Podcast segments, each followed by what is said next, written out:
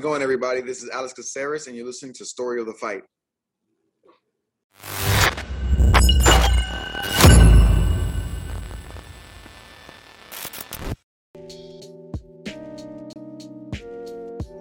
What up, everyone? As you can see, Ramiro's not here today. As of yesterday, he texted me. He's like, "Oh, I got family stuff." As if that's more important than this. And he's like, "Do you think Toasty can fill in?" So I, I can't hear Toasty. anything. yeah, I, I, still I have not been unmuted yet. I don't think because I, I can't hear anybody. No, you're you're uh you're clear. But as Toasty works on this, uh, so Ramiro texts me. He's like, "Hey, do you think Toasty can fill in?" Toasty jumps in, doesn't have audio. I don't know if he can hear me now. Can you hear me now, Toasty? No. Rich, you might have to fill in for a bit while Toasty uh, figures out the audio. Everything's regular for Toasty on my side. He's unmuted. Mm. Yeah, yeah, looks good. Um, so, but while we figure this out, um, I'm gonna I'm gonna jump out, jump back in. Perfect. Sounds good. but uh, where can people find the show? Will? Yeah, we're everywhere. If you go to storyofthefight.com, it's uh on it's on YouTube, it's on TikTok, uh, it's on I think we live stream on Twitter, Twitch, YouTube. Um, then you can find our other episodes uh, a little bit later on Spotify, uh, Apple Podcasts, Google Podcast, everywhere. Basically, just go to storyofthefight.com. It'll show all the links, um, and then you can click on them, subscribe on them. Toasty's back. And can you? I'm good. Yes, I destroyed my setup, but I, I, I did it. oh man, well we appreciate you all the same, man. Uh, I heard Let's there were UFC fights uh, yesterday, right? Yeah, yeah. So uh, uh, also we, we're on a new platform. Uh, the platform we used merged with another platform. This is the first episode with that platform. So if there's kinks, uh, I, we'll just I just realized that. Just realized that. Yeah, it's like slightly different. It's the same. I don't know. It's I don't know why they same, same, but different. Same, same, but different.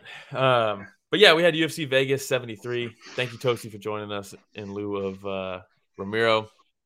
Uh, I remember you had texted me uh, before the fights. I think before you knew that you were, it might have been after you knew you were uh, covering, but uh, you were like, man, I am so excited for a, uh, a main event of Mackenzie Dern versus Angela Hill. Little did I um, know I actually was. Yeah, exactly, exactly. Uh, every once in a while, you'll have like a, a fight or a card on paper that looks amazing and it's super stacked, and then it ends up not delivering whatsoever. And then there's the flip side where there's a card that on paper it looks terrible and there's no there's no big name value and there's this and that, and then it delivers completely. And that's kind of what happened last night. Um, yeah, top to bottom. yeah, top to bottom was great. We'll skip some fights just for the sake of time. There was twelve of them. Um, but we'll start with uh, Mackenzie Dern versus Angela Hill in the main event. Uh, Mackenzie Dern, I believe, was ranked eight coming into this uh, fight, and I believe uh, Angela Hill Angela, was trying to. She was fourteen, I think. Yeah, fourteen. Yeah, top fifteen. Just in the just in the top fifteen. Yeah, and Angela Hill's been kind of you could that's that's the description of her whole career, right? It's like she's been there for so long.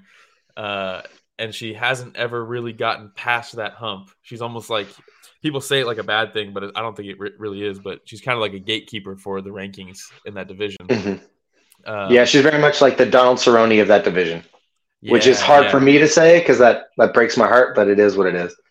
Yeah, and Angela, I mean, she's she's grown so much. Like in in the cage, she got cut from the UFC, went to uh, Invicta, became the champ there, came back, and she's just like every once in a while you can see like the steps of progression in her game, especially her striking, right?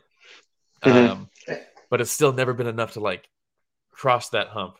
Meanwhile, Mackenzie Dern says, I don't care about your striking technique growing. I'm just gonna fucking wing punches at you and it won't matter. and that's I think this was I think this was definitely one of those situations where I think Angela maybe it's not even like she bit off more than she could chew. I think she could have beaten Mackenzie Dern if this wasn't after such an emotional moment for her. I think Mackenzie Dern was beating anybody in the world last night. I think that's sort of what yeah. this was. Like I think Angela just kind of like maybe wrong place, just wrong time. Yeah, yeah. This was not the one to take this time. Yeah, and, and what you're alluding to, Mackenzie Dern was talking about. I think she just went through divorce. There's Mhm. been a bunch of things that have happened in her life that um, she feels like she has. She was talking about. Normally, you say like, "Oh yeah, you don't want to fight angry, right? Because then you'll you'll open up holes, all that stuff." And there was plenty of holes here, but um, she fought angry, and she was saying like, "I'm gonna use this fight to like take out all my aggression for all that that's going on Yeah. in my life." And you could see it, man. Like right from the beginning, she said that um, her game plan going in was to kind of just like slowly pace her down uh, and, and cut off the cage, grab her, take her down, try to submit her. Um, obviously, because Mackenzie Dern's like a prodigy on the ground. But Yep. uh, then she was like, they asked her in the in the post fight interview, and it's like, hey, I thought you were gonna come in measured. Uh, and she was like, well, I thought she was gonna try to like circle the cage and like do all this stuff on the back foot. Uh, but instead, she met me in the middle, and I was like, okay, let's let's throw down. There definitely were moments where she was like doing the whole measured thing and plotting and sort of like I call it quicksand when like you you grab she grabs onto you and it's like a wet blanket and just slowly gets to a position. Uh, she like Yeah. gave up her back a couple of times, but it was like in a in a way where she was like, I know eventually I'm gonna sink my way over and get your hips down. And, and that was Yeah. sort of like the methodical points. But then, like she was Mhm. saying, like every time they stood up, that woman was going hundred miles an hour, foot to the floor on the pedal. Yeah, I mean, she hurts. She hurts her in the first round. Um, I think it was a right hand that hurt her, and and she's like Mhm. Stumbling, right?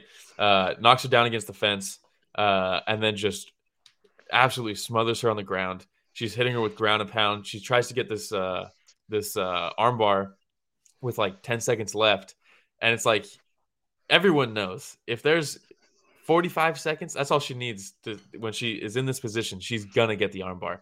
The only reason she didn't win this fight by an armbar was two times the bell saved. Angela Yeah, I was gonna say multiple times. Yeah, there was two rounds where she had the armbar, and Angela was doing a fantastic job defending, um, like with her life, basically, just Oh, yeah. holding on for the bell, and it came both times. But you could see even even um, in the ground and pound, which normally we don't see from Mackenzie Dern. Normally, it's much more like you said, like methodical on the ground. Uh, is more position based. She's trying to sweep you because she'll pull guard. She'll try to sweep you uh, off her back. She's trying to get to, to a position where she can get a submission in this fight, it was like, no, I'm just here to beat the crap out of you, basically. And she's like Yeah. yelling with every punch, like take definitely taking some anger out. Yeah, it, it was almost like uh, the it was. Which were you hearing more? Was it the thud of these punches, or was it her just doing ah yeah, Yeah. I'm gonna smash you every And- and single normally, time? Normally, like normally, I hate that in fights when there's like the the Kia every time they throw a punch, like bah, Yeah, Holly Holm style, you know. But it's Or, different um, when the punches are landing. fighter. Yeah, yeah, Caitlin uh, Chikagian, yeah, is, is Yeah. a notorious one. Notorious. just- It's just pitter patter shots that they're like screaming with, and you're like, these don't match the aggression sounds. But then Mackenzie Dern last night, the shots she was landing from the top, the elbows, the hammer fist when she's in the armbar position, and she's screaming with each one, it like matched the. I think there's a picture in here, Rich, of uh, her landing ground and pound while she's like screaming. Um, yeah, I mean, look at her face. Jeez. It was gnarly. And and you know what was interesting about this fight? Um, let me see if I can pull up the scorecards, but I believe the first She round was a 10-8s. 10-8 round. Yeah, I gave her a she 10 8 in the third, too. Yeah. Yeah. And so she got the 10-8 in the first round. And normally it's like, okay, you get the 10-8 in the first round, and only one judge gave him gave her the uh, 10-8 in the first. Uh interesting scorecards. But yeah, 10-8 in the first. And then Angela Hill comes back in the second and wins the round. Yeah, Like, it was a very good oh. round for her. We might have a fight. And, and it was more like control based more than damage, right? Mhm. Um, Eh. and it was almost like, did Mackenzie Dern gas out in that first round? And then the third round started, and it was like, oh no, she's fine. She just Yeah. got out position that round. I think round two is like a, a glowing example of, of why Angela Hill probably would have won this fight if it was on any other fight camp. Like if this was not yeah. the time of her life that she fought Mackenzie Dern, that probably is the example I would point to to like, yeah, Angela had the fight IQ, the the skills to put Mackenzie where she needed to to win this fight. She Mm-hmm. was listening to her coaches, but like I think it was like by the fourth, uh, going into the fifth, she was like, I, I can't put pressure on her. Like I just Yeah. can't do it. What do you want from me?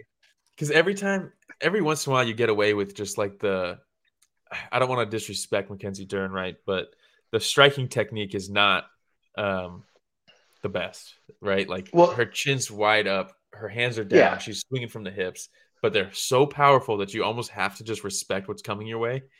And Angela was trying to be the the technical striker and and stand there and and and sl- like slightly slip these shots and land her straight punches, but Mackenzie Dern just like wouldn't allow it. It's one of those Yeah. weird examples where you just don't need the technique. Yeah. And, and uh, uh, there were a couple points where Angela, like, she was getting overwhelmed and she was kind of doing the same thing. Like, she was doing this Yeah. dip over to the same side every time. And normally she's really good at, like, changing over and, like, double or, like, back to back forth. But, like, bro, it, it, your brain can only work so hard for so long. And that was a grueling 25 minutes for her. Yeah. And and Mackenzie caught that uh that tendency that that Angela Hill was doing right where she's ducking to that Yeah. side and then Rich Yep. can, can go back a couple pictures where she lands that knee. Um Yep. I mean yeah and that, was, that was a brutal. nice. how she stood up from that knee and just she like barely did. she was out on her feet a little bit. Uh, shout out Ah. Blunderbub saying good morning. Still reeling from the fact that I watched UFC last night. Shout out Blunderbub's a, a big one I fan. It was a good card though. The UFC delivered. Um, but yeah, I mean, and and you you uh, she lands that knee, and Mackenzie's like, cool, she's hurt now. Now's the chance for the takedown, and I'll submit her. And she throws the hip toss. I believe it was after the knee where she threw the hip toss, uh, Mhm. the head and arm throw, where she like overexerted and rolled over, or maybe it was earlier in the fight. No, But- that was the first round. Uh, the second Okay, one yeah. where she caught her in the knee, she didn't get rolled through because that that Okay, was yeah. the third round, and that was the one where it was Oh, that was definitely a dominant. 10-8. Yeah, that Well, was so the you- whole round. if you look at the scorecards, it's crazy. So Mike Bell doesn't give a 10-8 round for the first round, which is insane to me. Um, the third round and the fifth round, he gives 10 8s. And then that's the exact same scorecard from Sal D'Amato. And then Ron McCarthy gave her a 10 8 round in the first, a 10 8 round in the third, and a 10 8 round in the fifth. He gave it a 49 43, which honestly, like, yeah, that's how Yeah. it kind of should have been scored, you know? Because how can you tell me that uh, from Mike Bell and Sal D'Amato, who gave uh, it a 10 9 in the first round for Dern, how does that round, round one, score the same as round two for Angela Hill? It should. Yeah, true. It should. Uh, I almost I was rereading um, the scoring uh, over the weekend just for shits and Yeah. gigs, and uh, I almost was thinking like you could have you could have justified giving uh, the third round a 10-7 Oh, yeah, dude. Yeah. It was, uh, Angela had nothing. Nothing. at I all. think she like landed one she only had round. survival. It was yeah, that was the one strike round, and she only had survival. That was the only Yeah. thing she had that round, and good on her because wow, that was Yeah, surviving. I mean, shout out Blunderbub also says I actually enjoy the prelims a lot despite myself. the prelims are great. But uh, um, the what's crazy about this fight is it got fight of the night. When's the last time a 49-43 fight got fight of the night? yeah, Basically, Mackenzie Dern beat the crap out of Angela Hill so bad they gave her fight of the night. yeah. It's crazy, dude. And you know, But it was- to me. Go ahead. It was impressive. Like honestly, like Yeah, to very- as somebody who gets beat up at the gym a lot, like that was that was a lot of that was very impressive. That that sit well in my heart. Yeah, yeah, and and she deserves the 50k extra. Yeah. that. but you know what's 100%. crazy about Angela Hill? She, she's 37 years old. I did not realize she was that old now. When they showed the she's tape, I was like, forever. "What?" I know. I mean, tough. What was it? Tough. Uh, 18 or something like that. Now they're Yeah. on like 30 something. Um, Mhm. She was on the. It was the same season with Rose and Carla Esparza, right? Was she on that season? I believe so. Yeah, I believe so. that was a fun season. Um, but I think I was in high school when that season aired, so so it's been a long time. Um, I don't know what uh, Angela Hill does from here. Um, I don't think she gets dropped out of the top 15 because she was fighting ranked eight, and the loss here doesn't really, in my opinion, justify her losing a ranking spot. Um, but I know she does a lot of analyst stuff for the UFC now. She's 37 years old. This is a pretty big sign, like, hey, you're not going to cross this hump.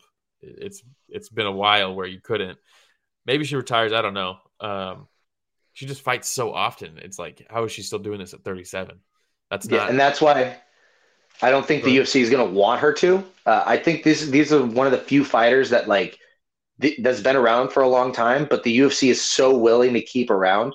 Um, Yeah. It's very rare. UFC usually is like as soon as you get on a new contract, they're already trying to push you out the door. But yeah, like Angela Hill, Donald Cerrone, there's a few of these fighters out there that they just the UFC is always wanting to keep around because, like you said, they game. are fighting every other day. yeah, yeah. And um, did she take this on short notice, Angela Hill? I'm not too sure. so, right? I don't I think, don't think did. so. Oh, they moved Uh, it. It was it was they moved it. It was, was. supposed to be on the last card, and they moved it over and put it as the main. That's what it was. Yeah, not Yeah. not a great move if you're uh, if you got a main event. Uh, if you get a main event because they're pushing your fight back a week, not the best situation to be. in. but uh, I mean, it was a good idea for her in in schematics wise. I mean, it would game plan. She thought she could outgas Mackenzie Dern, who hasn't had the best gas tank in the world. But Yeah. again, it's just not the fight camp for her. she, she also looked. Mackenzie looked uh, in probably the best shape I've seen her in. She had. Oh, yeah. She had when when she had her kid. Uh, she had that layoff. She came back shredded, right? And it was like, whoa, Mackenzie Dern is taking this way more seriously. But even even last night, she looked better than that, like physically, you know. Uh, Mhm. Like you said, the circumstance were stacked up against Angela Hill in this one. Mackenzie Dern was gonna win that fight. Mhm. like she went so. I mean, yeah, it was such a great fight. And Mackenzie Dern, she called out uh, Thug Rose, um, which I think is a great call out. I don't know what's happening with Rose. Yeah, I don't know where she's at. it's a good fight if you can get it booked. Yeah, and I think um, Rose is somebody that, like we talk about, um, Mackenzie Dern really just winging her punches in this fight. Uh, Rose is someone that isn't going to succumb to that pressure and still be able to have the wherewithal in that fire to stick and move, use her footwork, uh, exploit those holes that Mackenzie Dern's opening. Um, so Mackenzie's not going to be able to fight like this against someone like Rose. That being said, Rose has been out so long. Maybe that is the move. You just try to overwhelm her because she hasn't been. She's rusty, you know. Or she's just not like her mind's not into fight mode in the moment your your mind is, and that could Yeah, definitely exactly. win you a fight easy. Yeah, those are the little things that I think people don't take into consideration. Where because people will say like, "Oh yeah, on any given night, like so and so can beat so and so." It's like, yeah, because on any given night, you might be thinking about you know, your like- mom or fucking Yeah. some Oh. bills or anything. Oh, some guy you sick. drove with. Yeah. Yeah. exactly. And you just for whatever reason that flip or that switch doesn't flip. Uh, and meanwhile, the other person is going through a divorce and is actively trying to take out the aggression on you. Yeah. you know, Yeah. like and that's like from her mouth. You know, I'm not. Yeah. Her her dad's been fixing to give her a third degree, but hasn't been giving it to her because she's been he's been waiting for a moment. yeah, this. exactly. Yeah, that was cool Yeah. to see. Michael Mhm. Bisping's like, I think Bisping was like, wait, was she not a black belt already? When he's putting the belt Yeah. on her, you could tell he was like, is she just now? become- I thought she was a black belt. and her dad's like, third degree. And he's like, oh, Do- third degree. Okay. Yeah, he was sitting over there like, oh, Dominic's gonna give me shit for not doing my notes. Yeah, yeah. yeah. But that was a great fight. Um it's the first uh it breaks the streak the UFC has had um the last 3 fight nights uh have not had a fight of the night winner uh because the cards have been terrible. Um so we got one. We broke and it was a sh- short notice main event that they moved from a different card. Who yeah, that was pretty much a one-sided beatdown. Yeah. But you know, take what you can get. I mean, it's crazy that the rest of the card was this good too, though. Yeah, it was a good card. And, and speaking of that, we'll move on. Uh, Anthony Hernandez versus Edmen Shahbazyan. Local Um, Fluffy, man. I fought on yeah. uh, same promotions that Fluffy has fought on before. It's pretty cool. Oh, really? Fluffy's sick, man, Yeah. and he's been out for a while. Um, I wish he was more active, but you know, it's difficult. Easier said than done. Edmen, uh, this might be. He's already had the wake up call. This might be the, the hey, um, this might not be what you're cut out for, call, because the fight started and he looked great as he always does. Um, the fight starts. Uh, Hernandez is kind of just dancing around a little bit. Um, and Edmen immediately finds his range, hits him with a jab, and it's like, oh, was was Anthony like knocked out last week in training because that jab almost like wobbled him, and then uh, he he puts it on him. He's landing the one two. Hernandez is eating shots and wearing them badly. Like every single time he gets touched, he's reacting in a bad way, and then he was like, "Oh yeah, I can I can fight also," and just talk about flipping a switch. Um, as soon as he got a hold of Edmen and he started working that chain wrestling, and I mean his his top game is so good. He just completely drowned Edmen, and it was his fight for the rest of the fight. He looks so good, and Yeah. like I said, Edmen, this is not the first time where he's had success, and as soon as people start grappling him, it's all out the window. Not a good look. Yeah, I think Edmen uh, is going to learn one of the bigger lessons I I had to learn, um, sort of outside of fighting, is like you're not a measure of where you are at hundred. You're a measure of where you are like either the majority of of whatever you're doing or like at the end of whatever you're doing. Right? Like Yeah, if you're if you're putting in all this work and then the last 30 seconds you're you know goofing off throwing your arm straight in uh while you're in someone's guard that's how you get chael sunned and you get Yeah. choked out with like 30 seconds left um Yeah. you, like it, it doesn't matter how good you are when you know the beginning of the fight happens you need to make sure that that's your that's your pace the whole time. That's your cardio the whole Yeah. time. Um he's probably like there are fighters out there that just like they train when they're good and then they hope that their cardio is going to be good around that and like you know they'll do running and stuff like that. But then there are other fighters like i'm sure fluffy does like it's obvious based off of like when when he's fighting in there. He trains grueling. Like he probably breaks himself first and then goes in there and does his technique and and whatever he needs to do going in there a shark bait with a fresh guy every single round Yeah. and then going in and doing his technique like that's the sort of stuff that's going to build your character when you're dying not trying to build it and then going out there and doing some running yeah. You you think Anthony wasn't tired this whole fight? I'm sure he was exhausted. But did you hear him in the interview he could barely hold his breath he was like Yeah.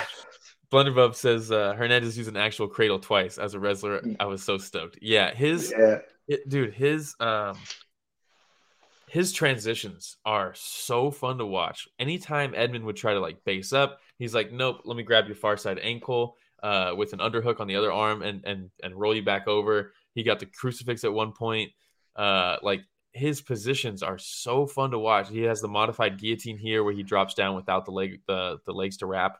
Um, yeah and, and he's just constantly either hunting a new position or a submission. He's never just Yeah. like, and that's how you outwork somebody like Edmen. And and I'm Yeah. sure that was the game plan, right? Because you see, like when Edmen fought, um, was it Brunson, where it was like, yeah it was this is a brunson big test, and then Brunson just outworked him on the ground. Uh, Yep. That's that's the blueprint, you know. And until he proves otherwise Exactly. Yeah, and and that's why it's that's why I say it's like you would say this is a wake up call, but he's had it already. You know what I mean? And some people need to be slapped in the face a couple times not just once i guess yeah, Blunderbub says the scrambles late in the match were really fun to watch. Yeah, and that's the thing. It's like, and, and that's exactly it. When, and that's the flip side. That's the downside of of fighting like Hernandez does, where Hernandez, because he's constantly looking for a pass or a new position or a submission, that does the flip side of that. It does create opportunities for your opponent to either get up, try to hit a scramble, try to use that that uh, that break or that uh, gap because you have to leave a gap if you're going to pass. Um, Yep. And you can try to take advantage of it, but Edmen just didn't have. I, I doubt his legs were even functioning by the end of this fight. It looked like he couldn't even base up. You know, like it was exhausting. I honestly think the worst part of the fight for him was after the fight ended and Fluffy like picked him up. He's probably sitting there like, "Bro, leave me the fuck alone. I'm trying Yeah. to nap right now. I Yeah. can't stand." dude because everybody's anybody who's even just done any sort of grappling knows that that feeling when you've been trying to get a guy off of you and at a certain point your legs absolutely stop working and you're like i can get to my knees but how come i can't get up or like i have my feet on the hips why can't i push them off of me and yeah. that, yeah, and you want to just lay there and die for a little bit. And Fluffy just goes up and I saw that too. It's so funny. but The, the Yeah. one thing I'm thinking of is like, bro, I've had so many teammates like try to pick me up. I'm like, nah, nah, you can just leave me here. I'm good. I'm good for a minute. Blunderbub says uh, it's true he lost as many subs as he started, and I hope that's something that the judges see. Is um, you never know like really what are the judges counting as submission attempts, You know what I mean? Like, how far do you have to get into a submission for it to count as a submission attempt? And Yeah. there's no like, there's no like uh line that they draw where it's like, oh, once you get to this point, because how can you really? Submissions are all so different. But I don't know what they credit him credited him for, um, but it didn't really matter because he uh, switched from the submissions and then just beat the brakes off of him. And Yeah, there were- got it done. There were a few in there where you could tell, like, oh, he's only throwing this up sort of like to change position, like that modified Yeah. guillotine you were saying. There were a Mhm. couple in there where he was throwing them, and then there were other ones where he was like, okay, this is where you're going to move. I'll throw it so you get to that position. And, like, And sort of, yeah. yeah, like where he took the back, he had that modified guillotine, and then Edmen would shift his hips, or sorry, shift his hips out so they were sh- sh- uh, pointed to the ceiling. And he's like, okay, that's what I wanted. And Fluffy just shot underneath, threw his hooks in, and took the back. He's like, it was sort of almost obvious when you're watching it back, like, oh, yeah. he wasn't really putting pressure there. But then the one where he transitioned into the, I think it was either the Darce or the uh, Anaconda, whichever it was, oh, yeah. that was like deep. He was trying. Edmen was He grimacing hard on that one. Yeah. Yeah. Uh, they they gave him four submission attempts. That's that's pretty damn good. Yeah. That's pretty damn good. um, and you could argue there was even more in there, but yeah, Hernandez uh, continues to impress. I think um, what really put him on the map is when he subbed uh, Rodolfo Vieira. Um, Yeah.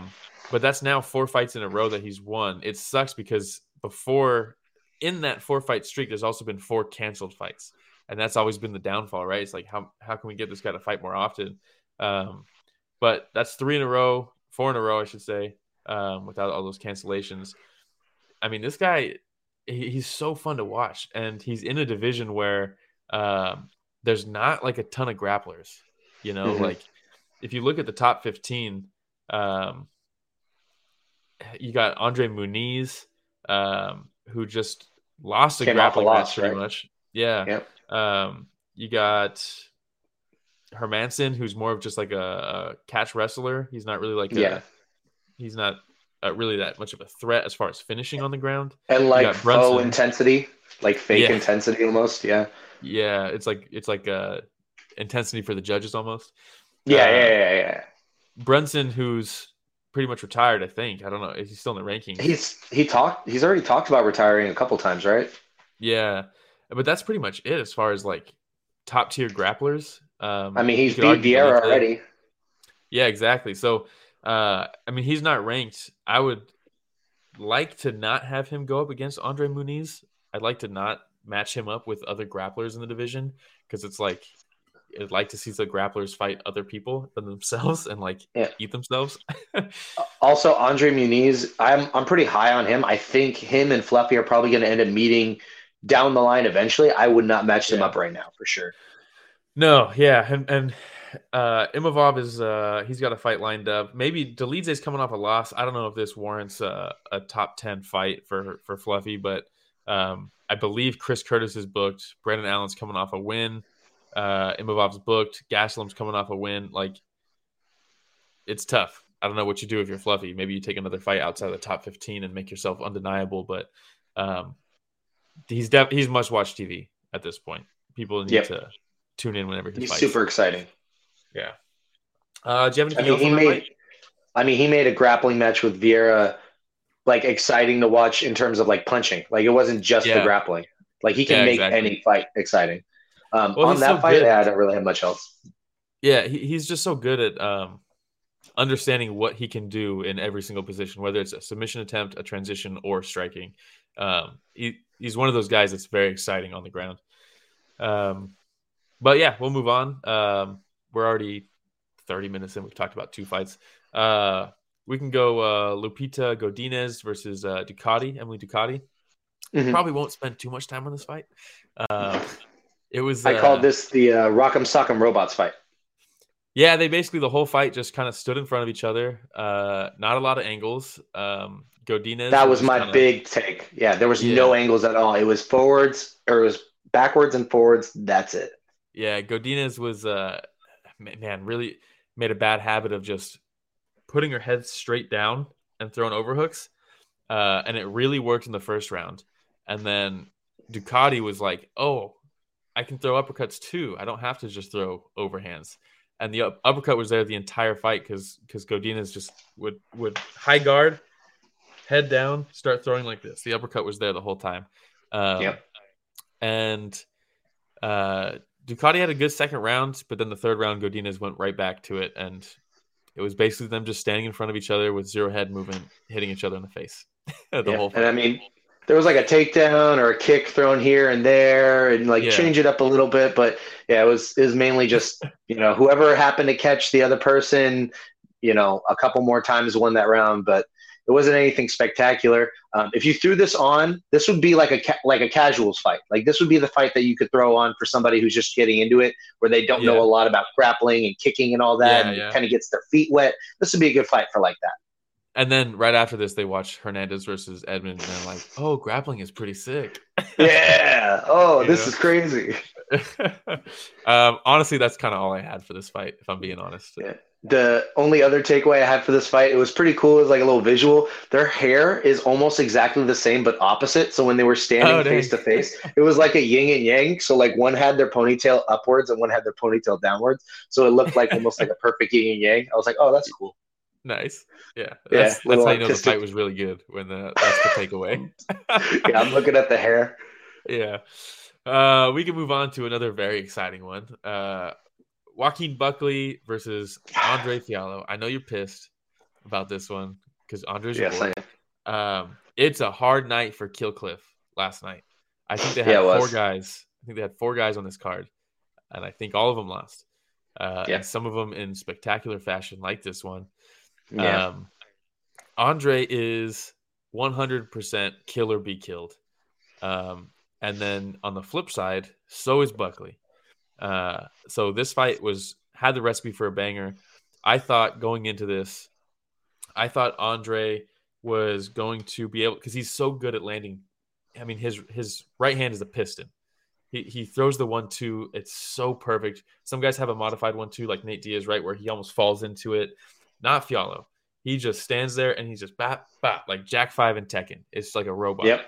And uh, on the flip side, Buckley, he comes in lunging at you, throwing crazy hooks from behind his back. And I was like, this is a perfect recipe for Andre to just land that piston and just keep punishing him for throwing these big looping shots. But that being said, if he's ever in the wrong place at the wrong time, Buckley will put you out.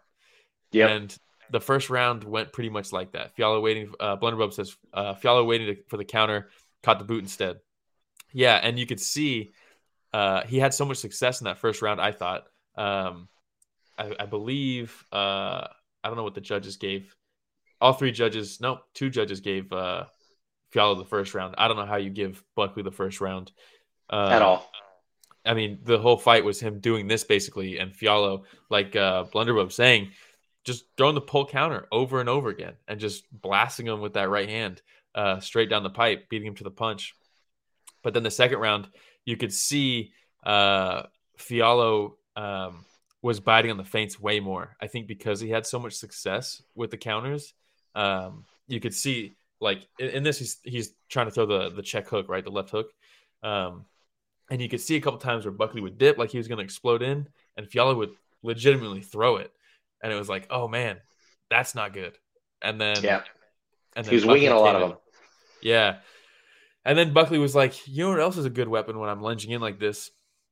Um, when I lead with my head. Yeah. And, like, oh my god. Um, he comes in, he ducks in, he explodes up, hits him with the top of his head, pushes off his head with his hands, and Fialho's Definitely like, hits him in the eye." Was that? Yeah, he was like, "Whoa, what was that?" And then the ref comes in to stop it, and Fialho's like, "No, it's fine, it's fine," and then Yeah. eats a high And- kick immediately after. Also, like I think should be said, I think it was like maybe five, ten seconds before that, he eats a nut shot too. The commentary even Yeah. put, like says it. He eats a nut shot, and I think Fialho was thinking he was Buckley was tired or, or something. Like he was putting pressure on him. I He's think like, that's wanna sort of the same reason. Yeah, exactly. That's the same sort of reason he didn't stop for the headbutt. I think, and like, man, just take your break. Like, fuck, take your break. Well, take so a break. Fighters will talk about Derrick Lewis will talk about how when he's tired, he'll just kick somebody in the nuts. He's like because they're not going to take a point off the first one. uh, that guy's going to take his few minutes of a break. That means I get to also. Um, and yeah, I mean, so on the flip side, sometimes you don't want to take that break because because they also get a break. Um, yeah. But yeah, then and you can see here, um, uh, Fialho's trying to. He's got the hand raised. His right hand, you can kind of see it is raised. Um, I'd have to watch it again, but I think he was trying to with the left hand uh, parry the the kick like it was going to the body, um, and just wasn't. It, it wasn't. It went up high. It dropped him. Um, he was flat on his back, head up against the ca- the cage, kind of like propped up, trying to watch TV while going to bed. And yep. Buckley just walks over him like he's not even in a fight, like he's fucking the crow or something. Walks over him. The ref is running from a mile away, as you can see where he is. Yep, uh, hella far just, across the cage. Softly puts his hand on Buckley's chest, like that's enough to stop like the fight. Yeah, and as he's and screaming, just, "Stop!" Yeah, and Buckley just drops one massive hammer fist on Fialho, uh, and then he jumps in. He's like, "Hey, whoa, whoa, whoa!" And it's like a little dirty, right? The, the follow up shot's a little dirty, but man, as the ref, you got to jump in between. Oh them. yeah, you can't just put your hand on the guy's chest and expect him to after just dropping a guy. Um, yeah, yeah. There's the big two, hammer fist. Two things can be uh, can be true at the same time. Exactly, like yeah. completely unnecessary. Like Joaquin is. I, like he's not a dirty fighter. It's not like he's like you were saying kicking in the nuts on purpose or scratching mm-hmm. people's eyes. He's not doing Jon Jones type shit. But yeah, like bro, just because it looks cool, bro. Like, come on. Yeah, like that you, extra shot was not needed. That's super fucked. He wasn't saying anything about your family. He wasn't saying anything about your religion. You couldn't even understand a fucking word he was saying, and you're fucking yeah. dropping bombs on him like you want to end his fucking livelihood.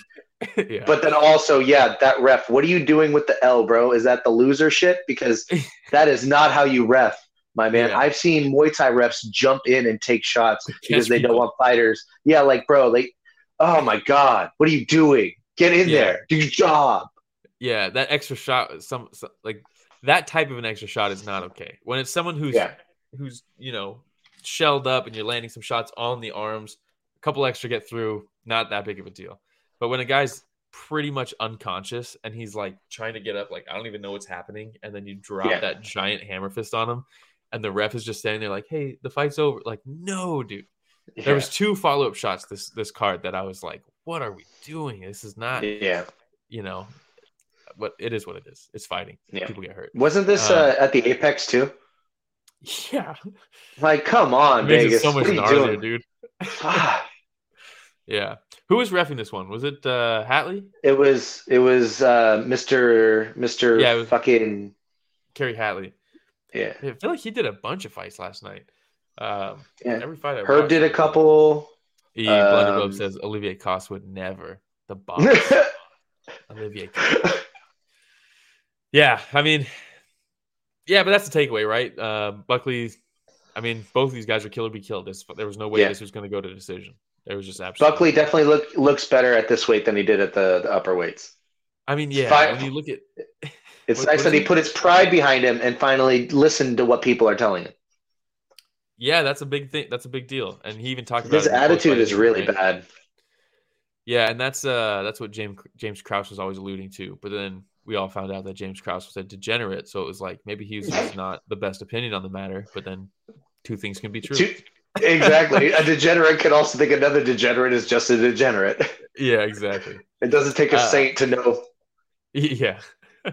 Um, so yeah, we'll move on uh, to another massive unnecessary follow up shot with uh, Diego Ferreira versus my boy Michael Johnson.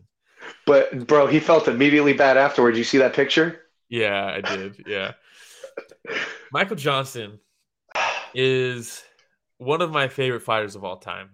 Same. Which means I love Michael I'm Johnson. a depressed man because yeah. he is so fun to watch and he's so good at just being so dominant until he gets absolutely thrashed and loses. The amount of times he has completely, I don't want to say coasted, uh, because he's not coasting, but he's in cruise control. He gets in that flow state where he's landing everything he's throwing, he's slipping everything you're throwing. He comes back with like a six punch combo, and you're like, yep. God damn, Michael Johnson's a world beater with those hands. And then all of a sudden he gets knocked out or he gets taken yep. down and subbed. And it's like, ah, he's he's so close to getting the win so many times in such impressive fashion. Uh, and this was one of those fights. I think uh, Michael Johnson is like the proof that, like you said earlier, anything can happen. Like yeah. MMA is one of those things where it's not like the the team with the most talent, or the person with the most talent, is going to win the majority of the time. Like, yeah, Michael Johnson is a world beater. Like, if you put yeah. his talent up next, like if you just didn't put a name on it and you put his talent pool up against another person's talent pool, you would take his sheet of paper over the others like 90% of the time. He's yeah. so good. His hands are so fast. Dude, it's great. When he lets him fly, it's like uh it, it he'll do this thing where he, he is really good at sticking and moving. Um, mm-hmm. and he did it in the first round of this fight. Like immediate, he finds his range so fast where Ferreira would throw this big shot like this, miss, and Michael Johnson just leans out of the way, and then he's leaning back in, and he's like bop bop bop bop, just clubbing you with like four punches. And, and then you don't you're almost like blinded. You're like, oh shit, I just get with a flashbang. What's going on? Yeah, you're like, what the fuck? It's like uh it's like rush hour. It's like, which one of you guys just hit me? It's like yeah, it's like it's just Michael Johnson in there. It's just he's hitting you from all these different angles, and he, and then he slips right out right after, and you're yeah. like, man, he is slick. And then mm-hmm. for whatever reason, he just uh he'll he'll get caught sometimes. And Ferreira, um, I rewatched it right before we went live, and uh, he was throwing this this shot a lot, and Michael Johnson was trying to slip out off an angle, um, and just I don't know if he just got a little too comfortable. If if uh, in this picture you can see Ferreira's kind of reaching with the punch. It's a lot more mm-hmm. arm than it is his footwork, right? Uh, yep. In the one that he actually landed, the big shot, which was the same punch, he throws the rangefinder out the left, and as he's throwing that, he's actually using his feet to get there. And I think Michael Johnson got used to the to the range that they were fighting at, and Ferreira was like, "No, uh, I took an extra step this time, and that's all it takes. that's literally all it takes." And he connected yep. with that right hand, and one of the one of the it's it's scary. A knockout is scary when the guy is stiff completely, arms outstretched, feet crossed, stiff, toes curled before they even hit the ground. And yeah, this was. And then he got hit. And then Ferreira ran over and hit him again. I mean, look at this a, picture. A la Dan Henderson. It, that's exactly what I thought about. And Michael Bisping probably had flashbacks. He probably had to. They probably had to pull him out of the booth while he was commentating this fight. I, I know they were talking about how they had to pull out Paul Felder. They probably had to pull out Michael Johnson or uh, Michael Bisping right after that one. Yeah, yeah. Um, and then, like you were saying, where's the ref in this picture? Yeah, like, dude, you got to be in there. Who refed this one? Like he should have uh, been at the ESPN logo. Yeah. And then and then be um, running over to stop this. Damn, Herb Dean. Well, the best in the business. Mm. You know what's funny is uh uh when for the the one FC card in, in Denver that I went to, um, as soon as Herb Dean showed up, he walks by the he walks down the walkway on the side, right? Fights are happening. Herb Dean's showing up and the crowd goes crazy just as soon as he enters the building. So funny, dude. Uh, Blunderbub says uh, Petrosian pose. Yeah, Petrosian's so good. Uh, all everybody who I've seen fight with the last name Petrosian, so fun to watch. Um, it's a good name for fighting. Blunderbub also says Herb was all the way on the other side, and to be fair, he did book it. He did book it, but man, you got to be closer. Yeah, but also he's six foot something, two hundred something pounds. He can only book it as fast as oh, I don't know, a two oh fiver, not a one fifty fiver. Yeah, yeah. Like this uh, is a yeah, Jason Herzog moment. yeah, my time to shine. I could have been there. Uh, but if you watch Herzog specifically, um, he is always uh, in the moment. Yeah, he's always right there, hyper focused, ready to jump in, uh, uh and yeah. that's your job.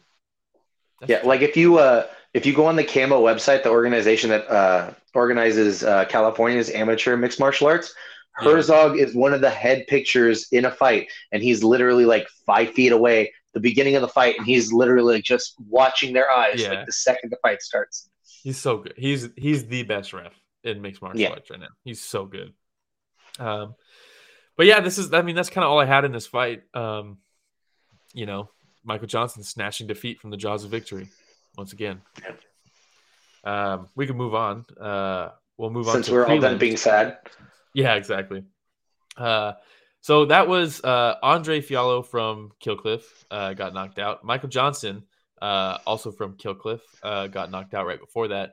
And we'll move on uh, to um, Borshchev versus uh, Maheshate, who Maheshate, believe it or not, spend some time at Killcliff. Uh, and if you look at the results of this fight, um, it was also a knockout. It was three knockouts yeah. in a row for uh, Killcliff, and that that's tough. Yeah. But that's what happens when you put a striker in front of Borshchev. The guy, yeah. I don't know why they booked him against two grapplers uh, back to back. Um, and then he's like, I'm an alpha male now. That's not going to be a problem. And then he immediately got taken down and couldn't get off his back. And I was like, damn, still a problem. And then they booked this fight, and it's like, oh, this is going to be a banger because uh, Maheshate is so long for this division. And that was my uh, first thing I thought when I saw them line up. I was like, damn, bro, he is long. Yeah, and he doesn't use the tall man defense. You know, there's a lot of fighters who will who will get fall into that trap if they're taller, and they'll get into that tall man defense, uh, where it's almost like my hands are at your level, and I'm just gonna try to like keep my head away, uh, and then you end up getting knocked out like Stefan Struve uh, versus Mark Hunt. Um, All the time. Yeah, but Maheshate doesn't fight like that, and it's really nice to see. He uses his range pretty well. Um, but Borshchev, if you're going to stand with him, the, the, entire time, if you're a tall fighter, uh, or if you're fighting a tall fighter, you almost you don't want to stand in kicking range. You don't want to be outside because normally when you're out of range, he can still hit you with the leg kicks, with the jab, that type of stuff. Um, so you almost want to either be way far away or in their face, smothering them where they can't get their limbs into their strikes. Um, mm-hmm. I thought Maheshate would have done a lot better if he was throwing elbows more and knees uh, because Borshchev stayed 10 inches away from him the entire fight. It was yep. exhausting watching how close he was. right in his face. And yeah. then the other big thing is like, bro, you can't be circling to his power the whole fight. Yeah. Like yeah. every single time he's circling to the left, circling to the left, circling to the left. Eventually you're gonna eat an overhand or a hook. And that's exactly what happened. Yeah. yeah. And, and, the first round, at the end of the first round, Borshchev uh uh he caught him big, hurt him bad, and unloaded on him against the fence, and the, the bell saved him. Uh, also, Borshchev fighting with one eye this whole fight because he got a nasty oh. eye poke. That was Dude, bad. that thing was red. Yeah, that was oh, terrifying. man. Yeah, they show the close up, and Herzog once again, fantastic ref. He's in there talking to him and stuff, asking him like doing everything he needs to to just make sure he's calm, uh, has the time. He's wiping his eye. I don't know if you saw the the the napkin or whatever they were using, the white cloth that they were wiping his eye. Every time they pull it away, it's more red, and I was like, "Is his eyeball bleeding? What's going on? This is terrifying." Yep. Uh, so. And apparently, it looked apparently it was just his eyelid, but it looked worse than um, Angela Hill's eye from eating the meat. yeah, and Angela yeah. Hill's eye did not look good. No, it was bad. Um, but yeah, Borshchev just like didn't care, I guess, and he just uh, he's like, you know what? I don't really need to find my range. I don't really need to see the shots coming if I'm ten inches away from him because he, I know he's right in front of me. Um, uh, Blunderbub says, not surprised he got poked. Uh, Maheshate's fingers pointing right at his face every time he reached Perry. Yeah. Yep. Um, ultimately didn't matter. Borshchev gets the knockout in the second round. Um, Doing his little dance. Everyone loves it. How can you not? It's so Bruh. good. How do people do that? I don't get it. Um, How do they not just fall on their ass? I don't. I don't know. He does. He does the the little the little march. He drops to this. Then he crosses his fingers, ends up on his back. He's kicking his legs up, and it's great. After he just murdered somebody. Um, yeah, we're all having a good time. We're all having a good, t- except for uh, Maheshate. We don't need to uh, worry about that. yeah, but good to see Borshchev in the win column. Um, I, I think he's a super fun fighter. Just like keep him away from grapplers, and we can have cool to see how this. happy. Cool to see how happy Uriah got in I that know. corner. Uriah's I was pretty stoked. Uriah's been having a good time lately, dude. He was over. Yeah. Speaking of Denver, he was in Denver for uh, the Sage Northcutt fight, and Sage came out and heel hooked a guy in like ten seconds, and it was like, what yeah. is happening? Mm-hmm. Um, shout out Uriah Faber. Uh, that's all I had for this fight. How about you? Uh, yeah, that was pretty much it. Uh, circling over to the power is probably my big takeaway. Like you can't be doing that. And then, like you said, if you're if you're the longer fighter, a la Stefan Struve, bro, you got to be you got to be use it. Even like Volkov does it too. He's a bit better, but like, like yeah. tall guys, if you're tall for the division, you got to use it right, man. Don't don't fight yeah. down to your opponent. Don't don't be you're still using the same technique, man. Like just be farther. Yeah. And and people will say like um sometimes a shorter guy will have the same reach as like a taller guy that he's fighting. And it's like, no, it doesn't matter because if you stand there and you put your fist up against the wall, right? Uh, you outstretch your hand, fist is touching the wall, move it up four inches. It's not touching the, it's not touching the wall at all. You at know, all. It, like, and then and then the taller guy will, like you said, fight down and they're crouching at the same height, and it's like that's not Why? the move either. You know, yeah, you you got to use your physical attributes, um, and some people can't. Stefan Struve is probably the best example. Uh, so we'll skip uh, a fight here uh, for the sake of time. We're at 50 minutes. Uh, we're gonna skip the Karolina fight, even though shout out Karolina back in the win column.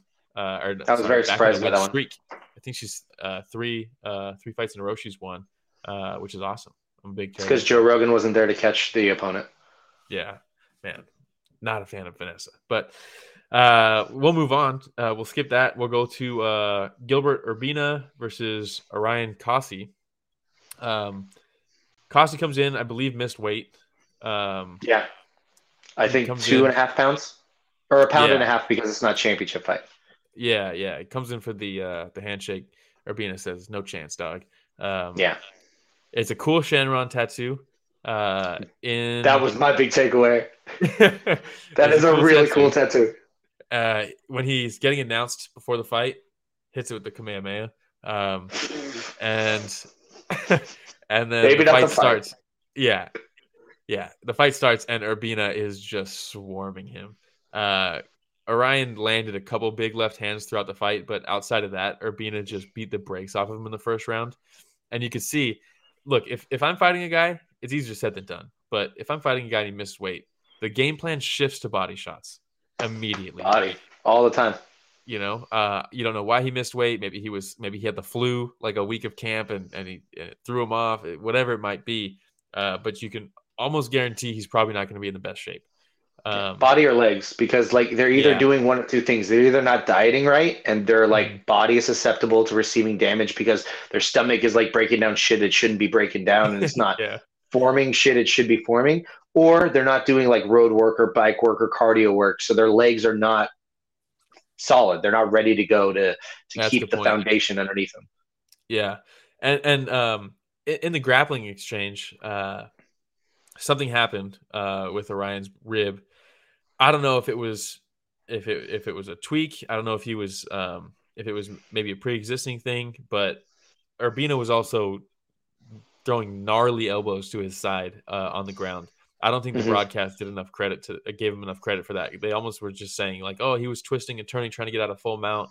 Um, but I I think it probably there should be more credit to Urbina on that. And in between rounds, uh, also shout out UFC for not showing replays because they want to show more ads instead. Um, they don't show anything from the previous round anymore unless it's the main event or the co-main. And uh, apparently, Orion goes back to his corner and says he thinks he broke his rib.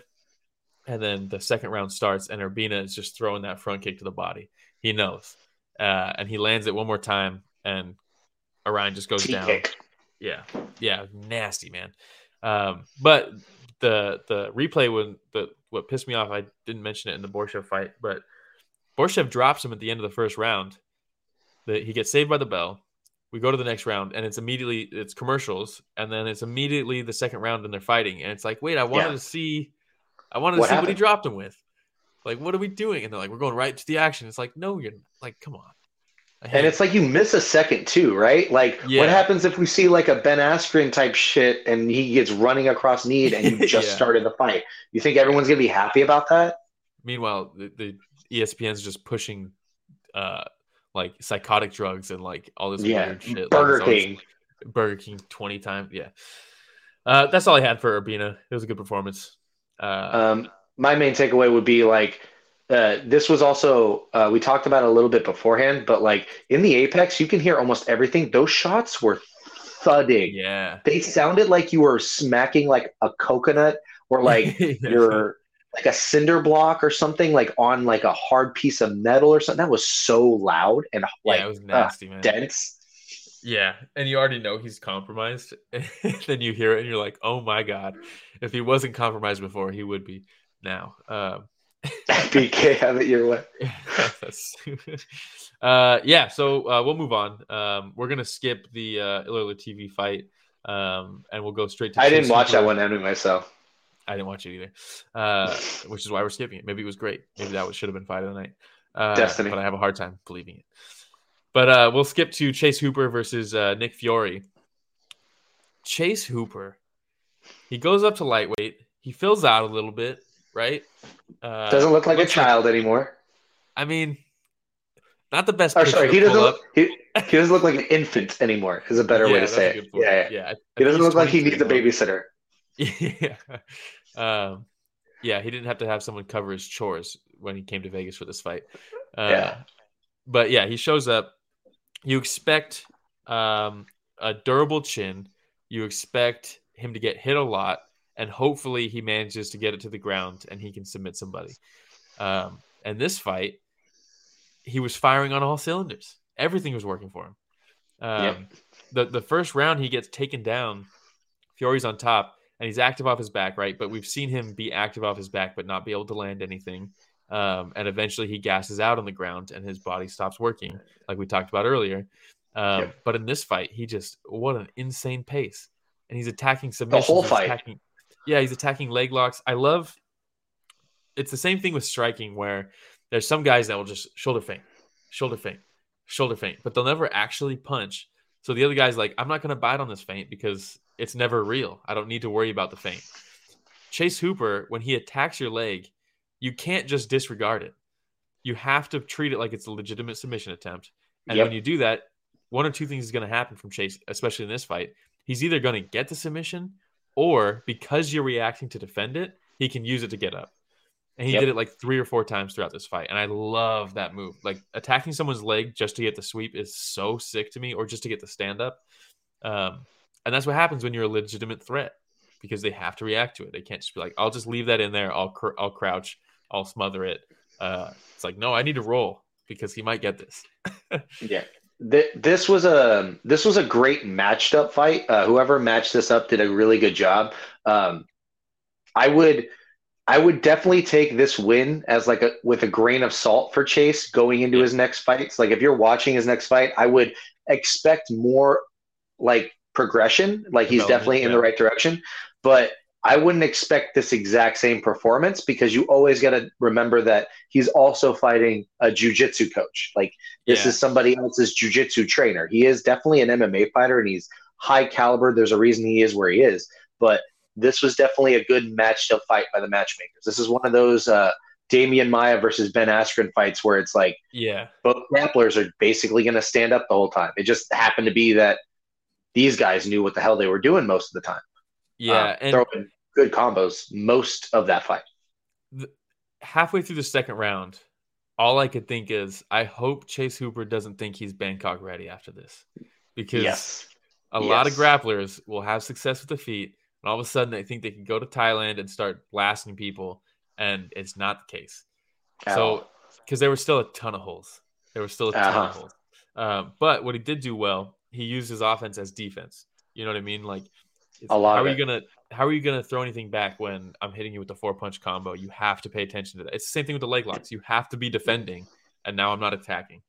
Um, a great example of that work. is when I think it was in the second or third he get put he got mounted. Uh, uh, yeah. Hooper got mounted, and immediately he does something that one of my training partners Isaiah does all the time. He throws his legs all the way over and hooks his body and like yeah. sort of pulls his own body out from underneath and immediately like you're saying goes for a leg lock almost like knowing he's not going to get it but creating that transition to get back up and get out of yeah. one of the worst positions he could have been in.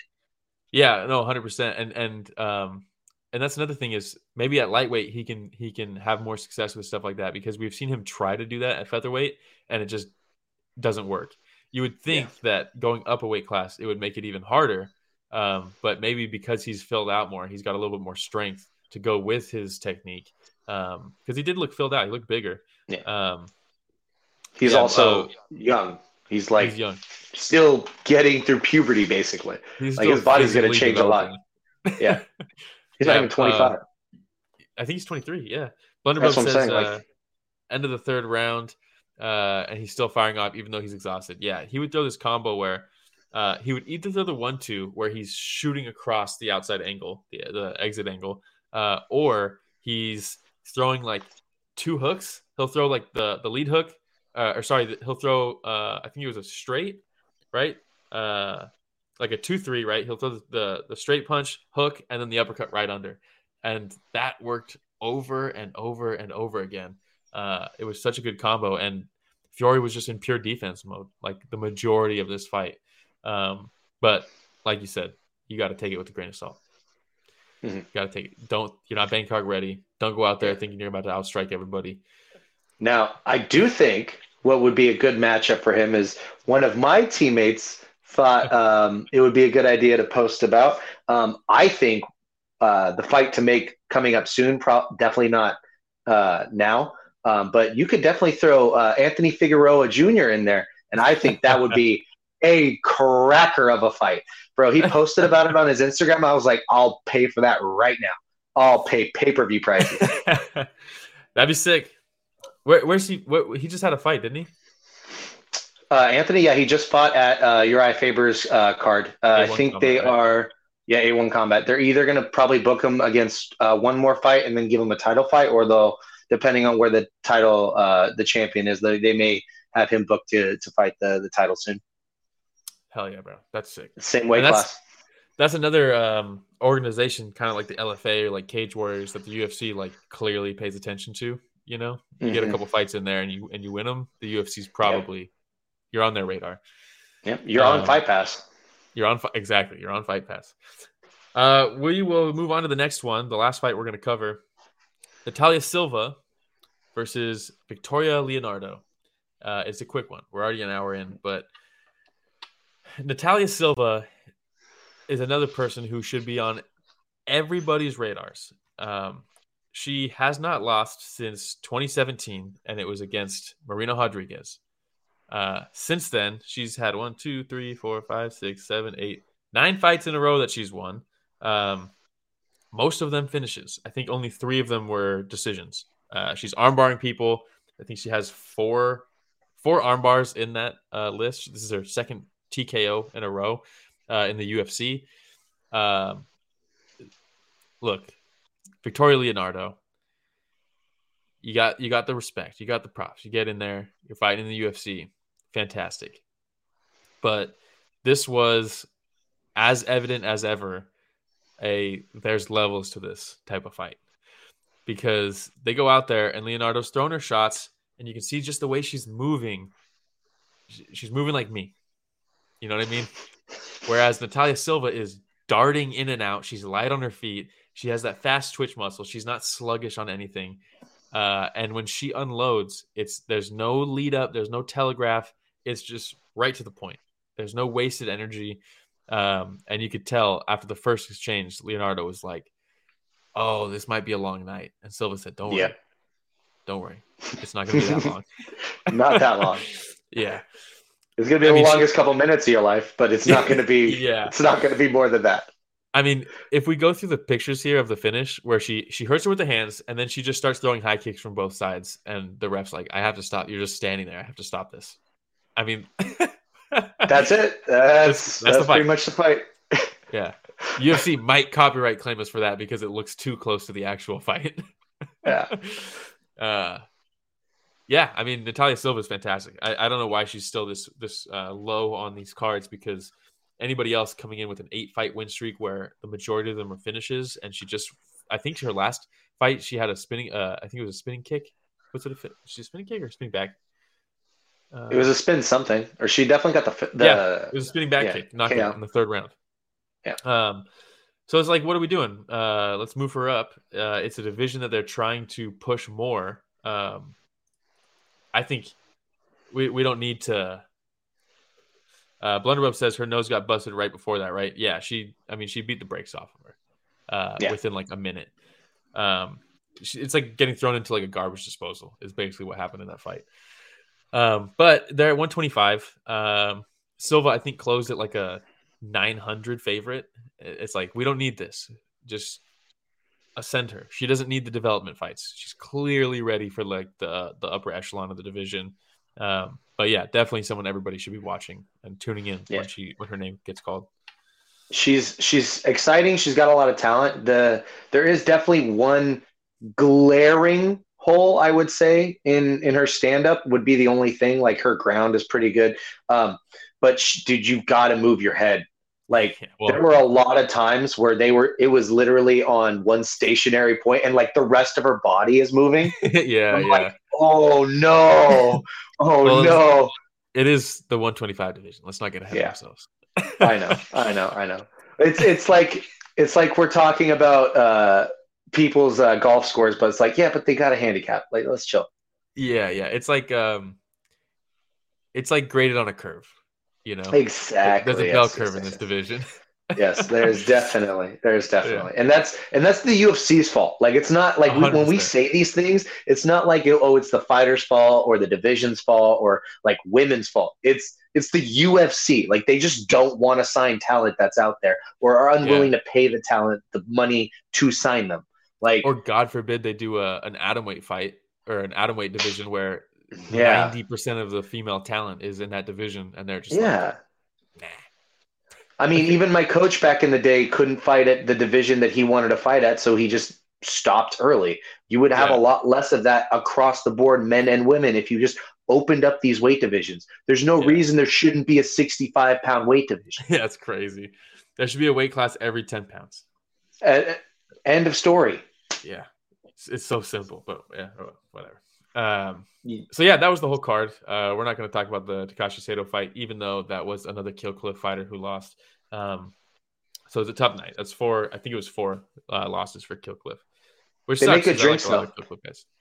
Yeah, they make good drinks. Incredible. Their gym's Yeah. incredible. They got the best coach. I mean, it's fantastic. Um, but like you said, once you get in given there, none of that matters. That's what At makes all. it so good, right? Um, so yeah, we'll talk about uh we'll do a moment of silence for the fights that we lost uh on this card.